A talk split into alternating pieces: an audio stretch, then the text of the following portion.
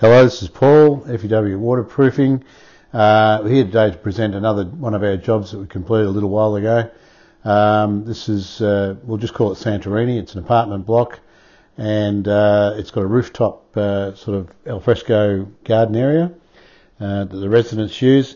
This was leaking very seriously throughout the building. Um, the builders uh, run off on them and uh, they, they're having to fix this themselves. So we're looking for a, a cost-effective um, treatment to get this sorted out for them.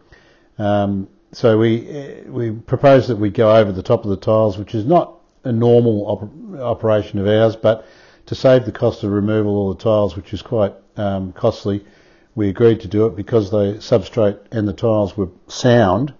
Um, and that means that they weren't drummy or popping up all over the place. We we considered that that was probably um, a job worth um, doing it on. So we uh, stripped the whole job out, cleaned out all the planter boxes, and then progressed to grinding, uh, light grinding all the surfaces first to get a key up for the membrane to bond to.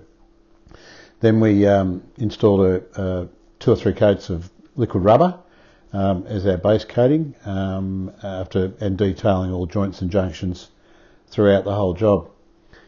Uh, once we got a couple of coats down, we moved on to our top coating system, which is a thermal reflective top coat, and uh, that went down with uh, three coats in this particular instance. Uh, built up a good body, and uh, that's including all the planter boxes and so on as well. The planter boxes were all then treated to Armour-Blue, which is our protective sheet, self-bonding sheet, uh, and also the other surfaces around the planter boxes were having uh, synthetic grass installed, so we we installed Armour-Blue there as well. The strip drains were left open, so the drainage system still works below. Uh, pretty complex job. Some of the areas were um, fairly tiny, and uh, we had to work at heights in some areas. And uh, you can see there in the video that we've harnessed up and working um, to prevent uh, anybody tipping over the edge, so forth. Uh, a little video here showing just a panoramic shot of the um, grass installed, the synthetic grass.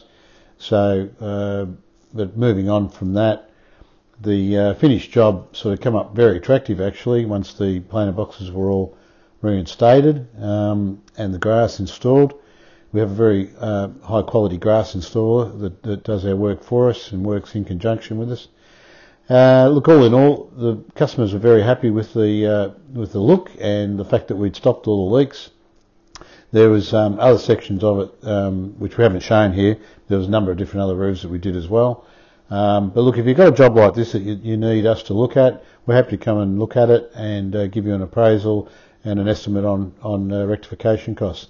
So uh, give us a call on 8812 2918 in Melbourne uh, or just visit our website www.waterproofingfew.com.au.